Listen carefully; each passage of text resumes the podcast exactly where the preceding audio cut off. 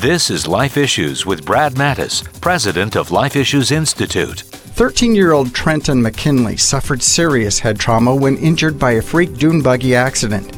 Doctors said he had been dead for 15 minutes. Trenton's situation was dire.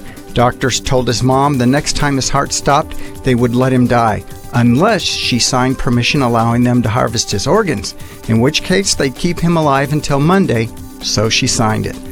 The next day, Trenton's hand moved, then his feet. Brain injuries take time.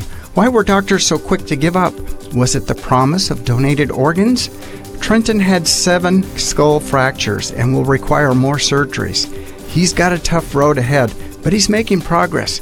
Considering his brush with death, it appears God has a plan for this young man. For more information, visit our website at lifeissues.org and stay informed, more informed than you've ever been.